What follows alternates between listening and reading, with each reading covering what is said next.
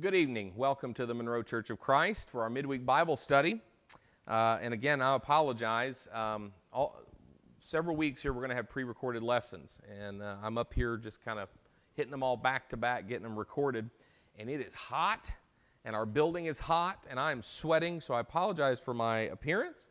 Uh, you can find the audio only of these lessons if that's better for you. Uh, you know, if you're trying to have dinner or something and watching a man disintegrate in front of you is not... Uh, palatable. Uh, but I'm glad you're here, and we are in the midst of a wonderful study on how we got our Bible. How did we get the sixty-six books in our canon? How were they written? How were they preserved? And how do we trust? Ultimately, that's the question. How do we trust what we have in, in these books and in this, this thing we call a Bible? Last week, we talked a little bit about the form, formation of the New Testament, how those writings took place, why they took place, and how they were preserved through manuscripting down through the years. And it really wasn't very long between the writing of those books and to the time when they were begin to be codified as a canon. That's the term we use to refer to the collection of books that we consider to be Holy Scriptures. In uh, the Christian Bible, or the, the most Protestant Bibles, well, I shouldn't say that. All Christian Bibles agree upon sixty-six books. There are sixty-six books that we say these are the Holy Scriptures. Uh, now, certain other Christian faith traditions have more. Uh, certain Orthodox churches, uh, the, the Catholic Church, the Roman Catholic Church, they have more than that. They have a section we call the Apocrypha, and that's because we're, we're not too sure on some of them, but they've been included. We'll get to that all shortly, but last week we talked about the beginnings of how these things are preserved. Now, where are we with the Old Testament? Let's go back and talk about the Old Testament. We talked about how some of that was written, how it was edited, aggregated, preserved on down through the centuries and manuscripted, and those manuscripts helped it to survive. We have the forming of the Septuagint, the Greek Old Testament, and then we have the Jews returning to a Hebrew and Aramaic translation of, of their Holy Scriptures. Now, by the time we reach about three hundred A D, we've got an Old Testament that's pretty well locked in. The Hebrew, the Hebrew Bible, the, the Jewish Holy Scriptures exists now uh, and continues to be modified and revised and improved through the examination of manuscripts. But it's pretty well there. It's pretty well locked in. The New Testament now hasn't been formed officially yet. We don't really have anything to, to call it that. Th- those phrases come into usage later. But now we're going to talk about kind of how these books get agreed upon, and how we end up with them, and why there's some differences amongst, amongst these books. So let's talk about it, because you've probably seen the History Channel. You've probably, which used to actually, I remember, I'm old enough to remember when it actually used to have programs about history, and not just shows about like pawn shops and aliens, which is not history. Um, you might have seen these specials on there, the lost books of the Bible, the hidden books of the Bible. Um, and, and it kind of promotes an idea that there's a couple of myths about our, our canon, our sixty-six books. There's two myths that exist. One is that there was some secret meeting, some shady backroom uh, deal that was made, and, uh, and it was struck amongst a bunch of religious elite people, and they took out the things that they didn't like, and they left in the things that they did like. And all these things that they left out, boy, they would they would destroy the church if they were if they were ever discovered, and that's what those History Channel shows are about. And the, and remember about oh, fifteen years ago when the hottest book in the world was the Da Vinci Code, and it was all about you know um, the secret life of Jesus and his, his his children, his child that he bore, and all this stuff. And it, so there's this one myth that there were some things that were kept out that were pushed aside because they. They would have destroyed the church and destroyed Christianity if they saw the light of day. That's not true. It's not. History confirms that that was not the process by which things are removed from the Bible. We have a pretty clear uh, uh, map that we can follow to see how things were kept in and how things were removed and why. And a lot of those things that people say are lost books of the Bible, they're not lost. We have them. They're just not included because they're bogus. There's, most scholars don't accept these books as being uh, authoritative, and so they're not in there. Now, the other myth is that one day the, the, the heavens opened and a leather-bound uh, book fell from the heavens with sixty-six little books in it, and that's what we've got, and this is all that's ever been and all that ever will be. That also is not true. Uh, this took a long time to get to this, and it's pretty, it's pretty new. The sixty-six book canon is very young for a lot of reasons. We'll talk about that.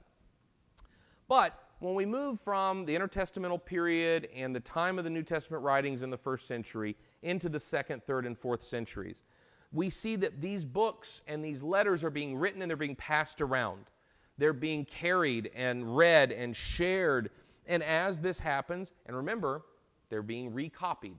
We, we have manuscripts, copies of copies of copies. As they're copied and passed around, we see some changes begin to creep in. Changes in spelling, changes in syntax, uh, and, uh, and that was concerning to some people as those changes began to be noticed. Um, we'll talk a little bit in the next uh, edition about, about some of the things that happened around this time that led to the first discussions about what's Scripture and what's not. But, but we'll, we'll kind of hit some of that along the way. We're going to take a couple weeks to deal with how we get to sixty-six books. In thirteen thirteen, I think I might have said last week three eleven, but uh, I said thirteen, three thirteen. I said three eleven last week. It's three thirteen. I was off by a couple years. three thirteen, Constantine issues the Edict of Milan. That makes Christianity the official religion of the empire. Um, and it was an effort to unite the empire. It wasn't necessarily some Uh, change of heart or some great conversion of Constantine. uh, it, it was really an effort to consolidate political power. Um, again, I apologize for sweating and fogging my glasses. I'm trying to make it here. Um, but it was an effort to unite and consolidate power in the empire. But it brought about some radical changes to the church that had not been there to that point. Christianity uh, began to look very, very different because now uh, we no longer have uh, just a church operating uh, and trying to survive in a state, but now the church is becoming a part of the state. And so you begin to see the bureaucracy that develops. And when you look at, at things like the Catholic Church, and this isn't meant as any sort of criticism necessarily, but it is historical, uh, how we have this bureaucracy or this hierarchy that's in the Catholic Church, and we begin to see popes.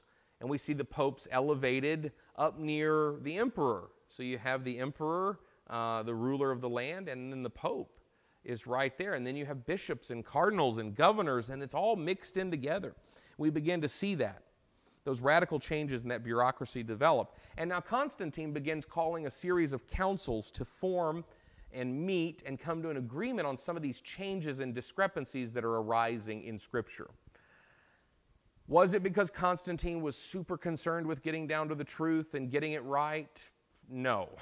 He didn't care what they came, what they, what they decided. He cared that they had an agreement. Remember, the purpose of making Christianity the state religion was to consolidate power and unite an empire. And to unite them, they had to agree. So he would bring the bishops in, they would have a council, they'd have a meeting, and they could not leave until they came to an agreement on this is what the Bible says and this is what it means.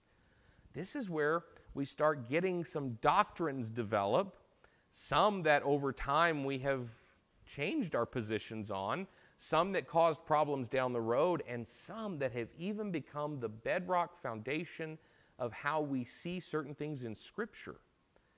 Uh, long-held beliefs and traditions and doctrines that we've later gone back and looked at and said, oh, I don't know if that's really right. Uh, because their goal was not to get the right conclusion, it was to get a united conclusion. But we have things like the Council of Nicaea, uh, we have various other meetings and councils in different places, and they're dealing with a whole lot of things. Uh, I, I won't go into it, but the, the Nicaea is very interesting and fascinating story because you have two big players there.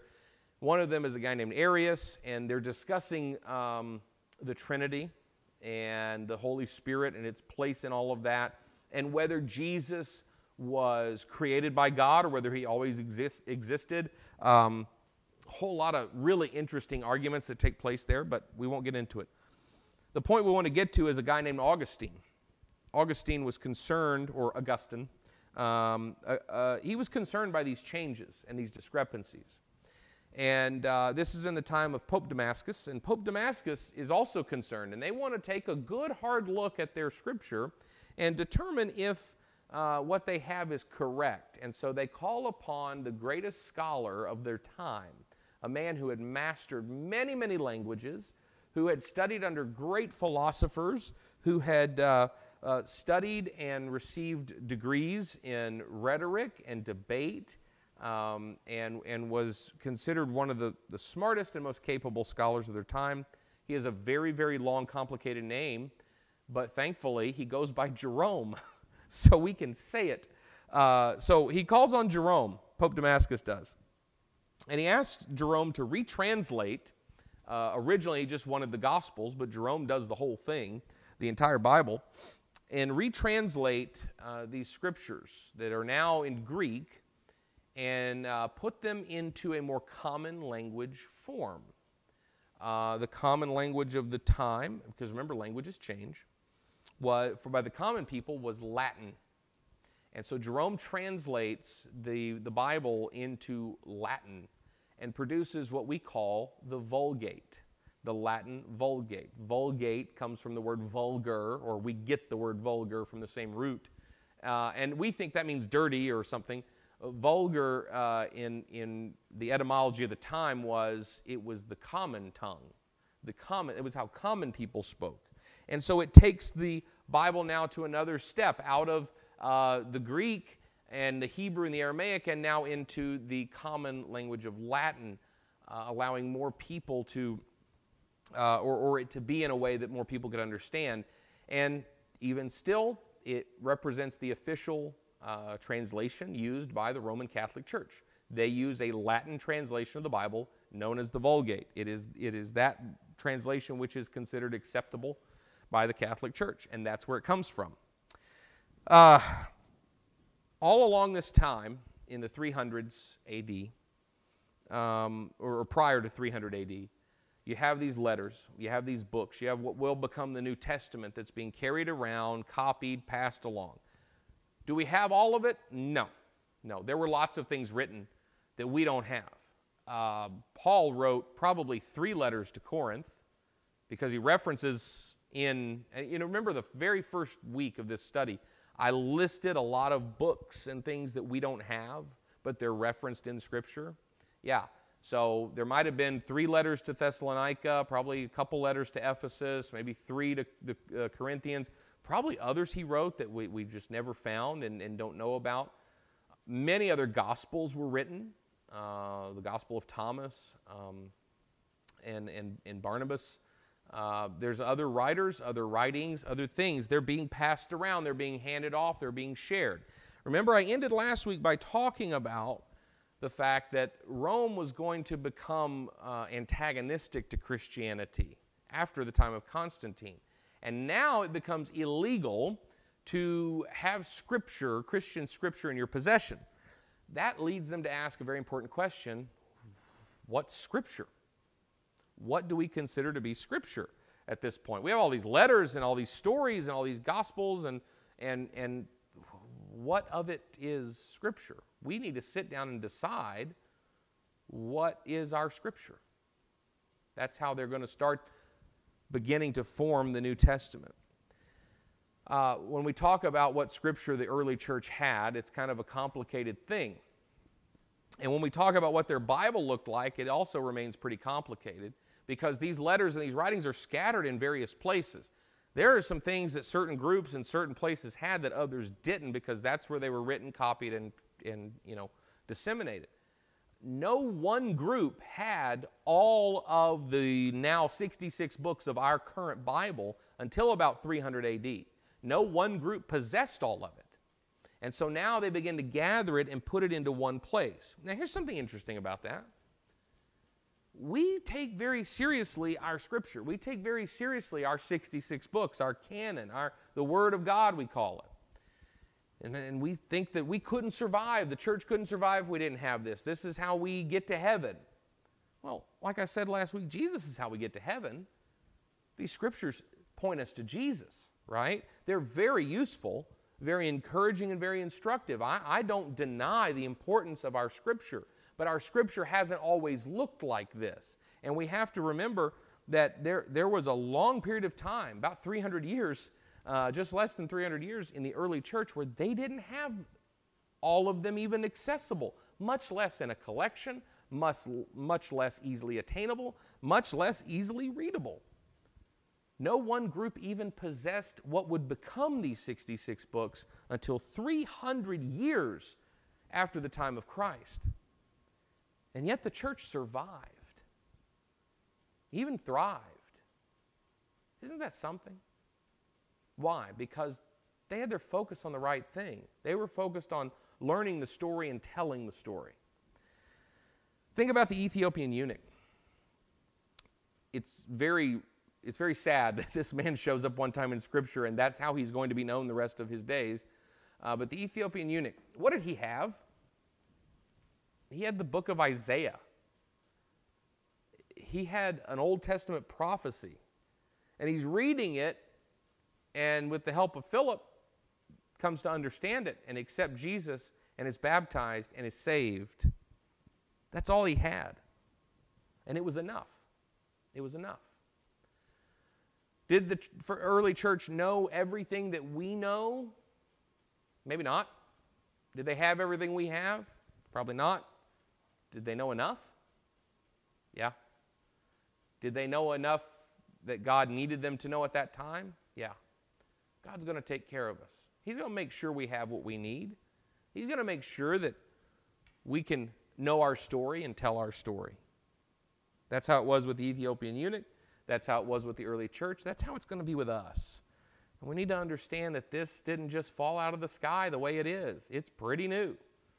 three hundred A D, we have the first time that one single group of people possesses all of the books that will eventually become our accepted canon. It's only recently, by the way, that we got a Bible, Protestant Christian Bible, with just sixty-six books.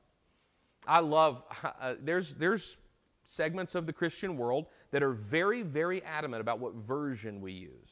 Of, and we'll talk some about versions in later, later lessons. But I, ha I use a New American Standard. That's kind of my go-to. I like the New American Standard version of, of the Bible. Other people like N I V. It's certainly the most popular. Uh, and, and others prefer English Standard, what have you. But there's a segment of Christianity that loves the King James to the point that they think it's the only acceptable translation. The reasons for that are very similar to the reasons why we do a lot of the things we do, usually in reaction to something that we're leaving.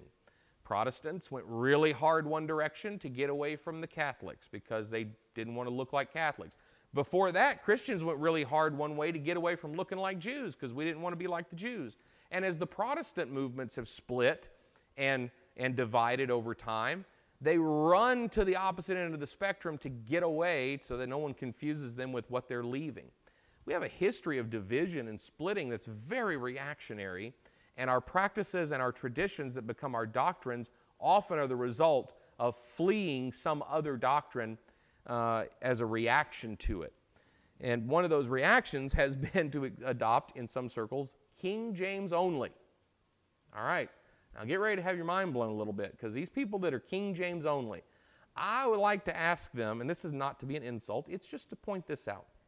And if you're King James only, uh, you're my brother, okay? You're my sister. I consider you a Christian, but I do want you to think critically. Open your King James Bible. How many books does it have in it?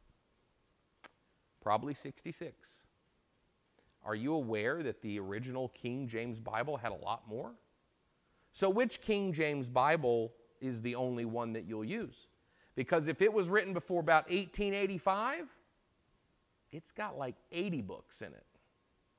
We cut some out. We had a group of people get together and they cut some out. And we'll talk about that. See, we had these, uh, the, uh, it really is remarkably recent that it became a sixty-six book canon or sixty-six book Bible. Now, did they cut some things out? Yeah. The Apocrypha has pretty well been removed from Protestant Bibles, but there were also some numbering changes. That was a big part of it. A big part of the, the change has been the numbering, uh, because in Jewish Bibles we talked about uh, Esdras, uh, the book of Ez the books of Esdras. Uh, it's Ezra and Nehemiah. They make that one book. And then there's a couple of other books of Ezra that are actually four books that they count as two books. But if you go to a Catholic Bible, they have Ezra and Nehemiah, and then one other book of Esdras. And in the Protestant Bible, we just have Ezra and Nehemiah, right? You see, we, we've cut these things up differently in different translations. So sometimes you're going to find a Bible that has more books or less books than what you're used to, all the same materials in there. That's true of the Old Testament.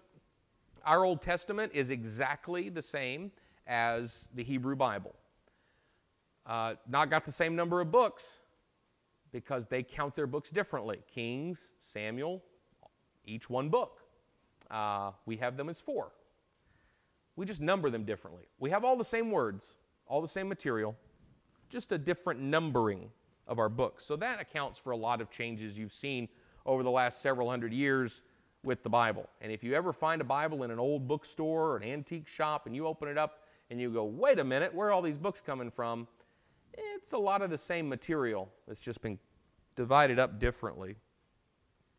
So some debate arose about what would be considered Scripture. Rome persecuting the Christians, making it illegal to possess Scripture. It became important to identify what was Scripture. Why? Because no one wants to die for something that's not scriptural. If it's not Scripture, that's not a hill they want to die on. And so they have to know. What are you willing to die for? And so on that basis, some of these books were rejected. There are a lot of books that were considered important by the early church, but not considered Scripture. We have those still today. Think of C S Lewis's Mere Christianity. Or maybe if your life has been touched by something like a, a Max Lucado or, or someone like that. Uh, I know there's one uh, a book that I read when I was younger, Undenominational Christianity by J. N. Armstrong. Uh, I, I th that and Mere Christianity are two books I consider to be incredibly important, very important in my own spiritual development. They're not Scripture. In the same way, the early church identified there were some books that were highly important for them, but they weren't Scripture. And they asked some questions. Questions like, was it written by a prophet? Was it written by someone who was speaking on behalf of God, who shows the clear authority of the message? They asked if it fit with the broader narrative. There were books that were outliers that didn't seem to fit, so they were set aside. Does it have the power of the story? Does it possess the power of this story? Does it further the kingdom? Does it preserve the church? What is the history of the book and how did we get it? They had to go back and find out where it came from to see if it was fit to be a part of what they would accept and consider their Scripture. There were many books, even in the Old Testament, uh, that were rejected or, or desired to be rejected. Books like Esther. You read the book of Esther, there is not one mention of God in the entire book of Esther. Not. A lot of the Jews, when they were putting together their Masoretic text and their Hebrew Bible, wanted to kick it out. It, they kept it. Song of Solomon. They thought, Song of Solomon, it's hard to understand, a little too dirty. Uh, they wanted to get rid of it, but they kept it in. Ezekiel, my goodness, Ezekiel is like, I, I mean, it's like, it's like a, a if, if a, it's almost like a, Beatles songs that, that sound like they were altered when they were being written, and they likely were. Ezekiel's kind of that way. It comes out of nowhere, and it's a little weird. But they kept it in. Christians asked the question, does what we have preserve the church? And on that basis and many other bases, like the historical and uh, literary and, and, and linguistic history, they chose what books would be considered their books. three sixty-seven A D is the year. It is the first known date where a man named Athanasius gave us the list of these sixty-six books. That's the first time we have the list of what would become our sixty-six books. Athanasius says, these are the ones we think matter. These are the ones worth dying for. These are the ones that tell our story and preserve our story. And Athanasius understood, as we understand, the words that Jesus spoke. when he said, as he prepared to ascend, that all authority has been given to me. He didn't say all authority has been given to me and a bunch of books and letters you're going to write later. The authority comes from Christ. The Bible is not God. God is God. Jesus is his son. The Bible points us to his son. But Athanasius said these sixty-six books, or what would become our sixty-six books, they're what matter. They tell our story. They preserve our story. Polycarp and Justin the Martyr in the hundreds were some of the first people who had some of those books and used the term to refer to them as Scripture, as holy. three ninety-three A D is when we finally codify and kind of lock down the twenty-seven New Testament books. And while there are other faith traditions and denominations that accept more than that, uh, or, or a different organizing of them, there has been very little discussion or dispute in the time since three ninety-three A D that those twenty-seven belong, that they are right. So I want you to think about this.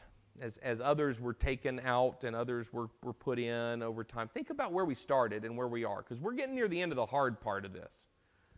We started with people passing down oral tradition, passing down stories, and then writing them down, and then passing them along, recopying them, editing them, adding to them, putting them together, fitting stories, preserving a story, and documents along the way are getting lost and rediscovered and lost again and put back together in different forms. We have them translated into more modern languages. We have them translated back to the ancient languages. We have people writing and sharing and spreading news and messages and encouragement through the churches in the early first century and in the, in, and in the hundreds of years following. And then we have Christians come to a point where they begin to ask, what's our story? And out of all of that that's been written and preserved and copied and recopied, they're able to find what becomes sixty-six books to put together and say, this is our story.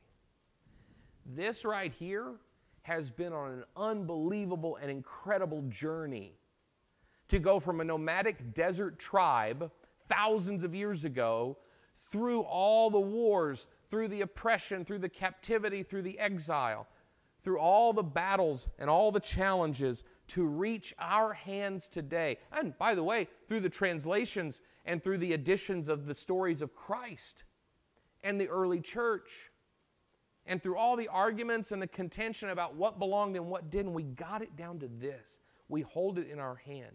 Ancient text, an ancient story, but a relevant story for today that tells us how to find Christ. It points us in the direction of the Son of God, and through that we are saved.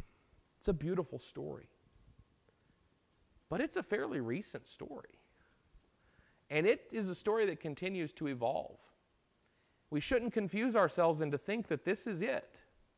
The story's still being written, and a thousand years from now, this may look different.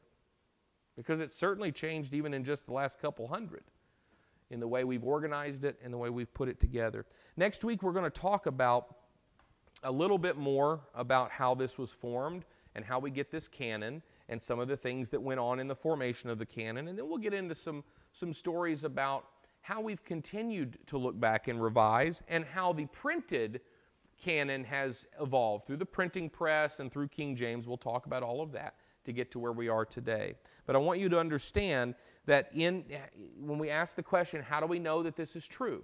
How do we know that this is right? Please understand, we have manuscripts. And the people that wrote those manuscripts had other manuscripts. And there is a constant history and evidence of the history that they were constantly reaching back to find the words and see that they were right. And there's evidence that they got it right. And the oldest things that we have in existence, we can look at and say, we've got the words. We have the words. We have them right. We know the story. And what we do in determining whether or not we've got it right is we look at all those manuscripts and we see where they disagree and where they do agree, and we look for the things that are the outliers that don't seem to fit. How do we how do we do that? Well, it's the key is those manuscripts and the constant seeking after those manuscripts to make sure that we've got it right. And I'm going to tell you a story about that in a couple weeks that is just awesome. It needs to be a movie. Um, it's certainly one I would watch. So stay tuned for that. We'll talk a little bit more about how the canon is being formed in those early days next time, and we look forward to seeing you then.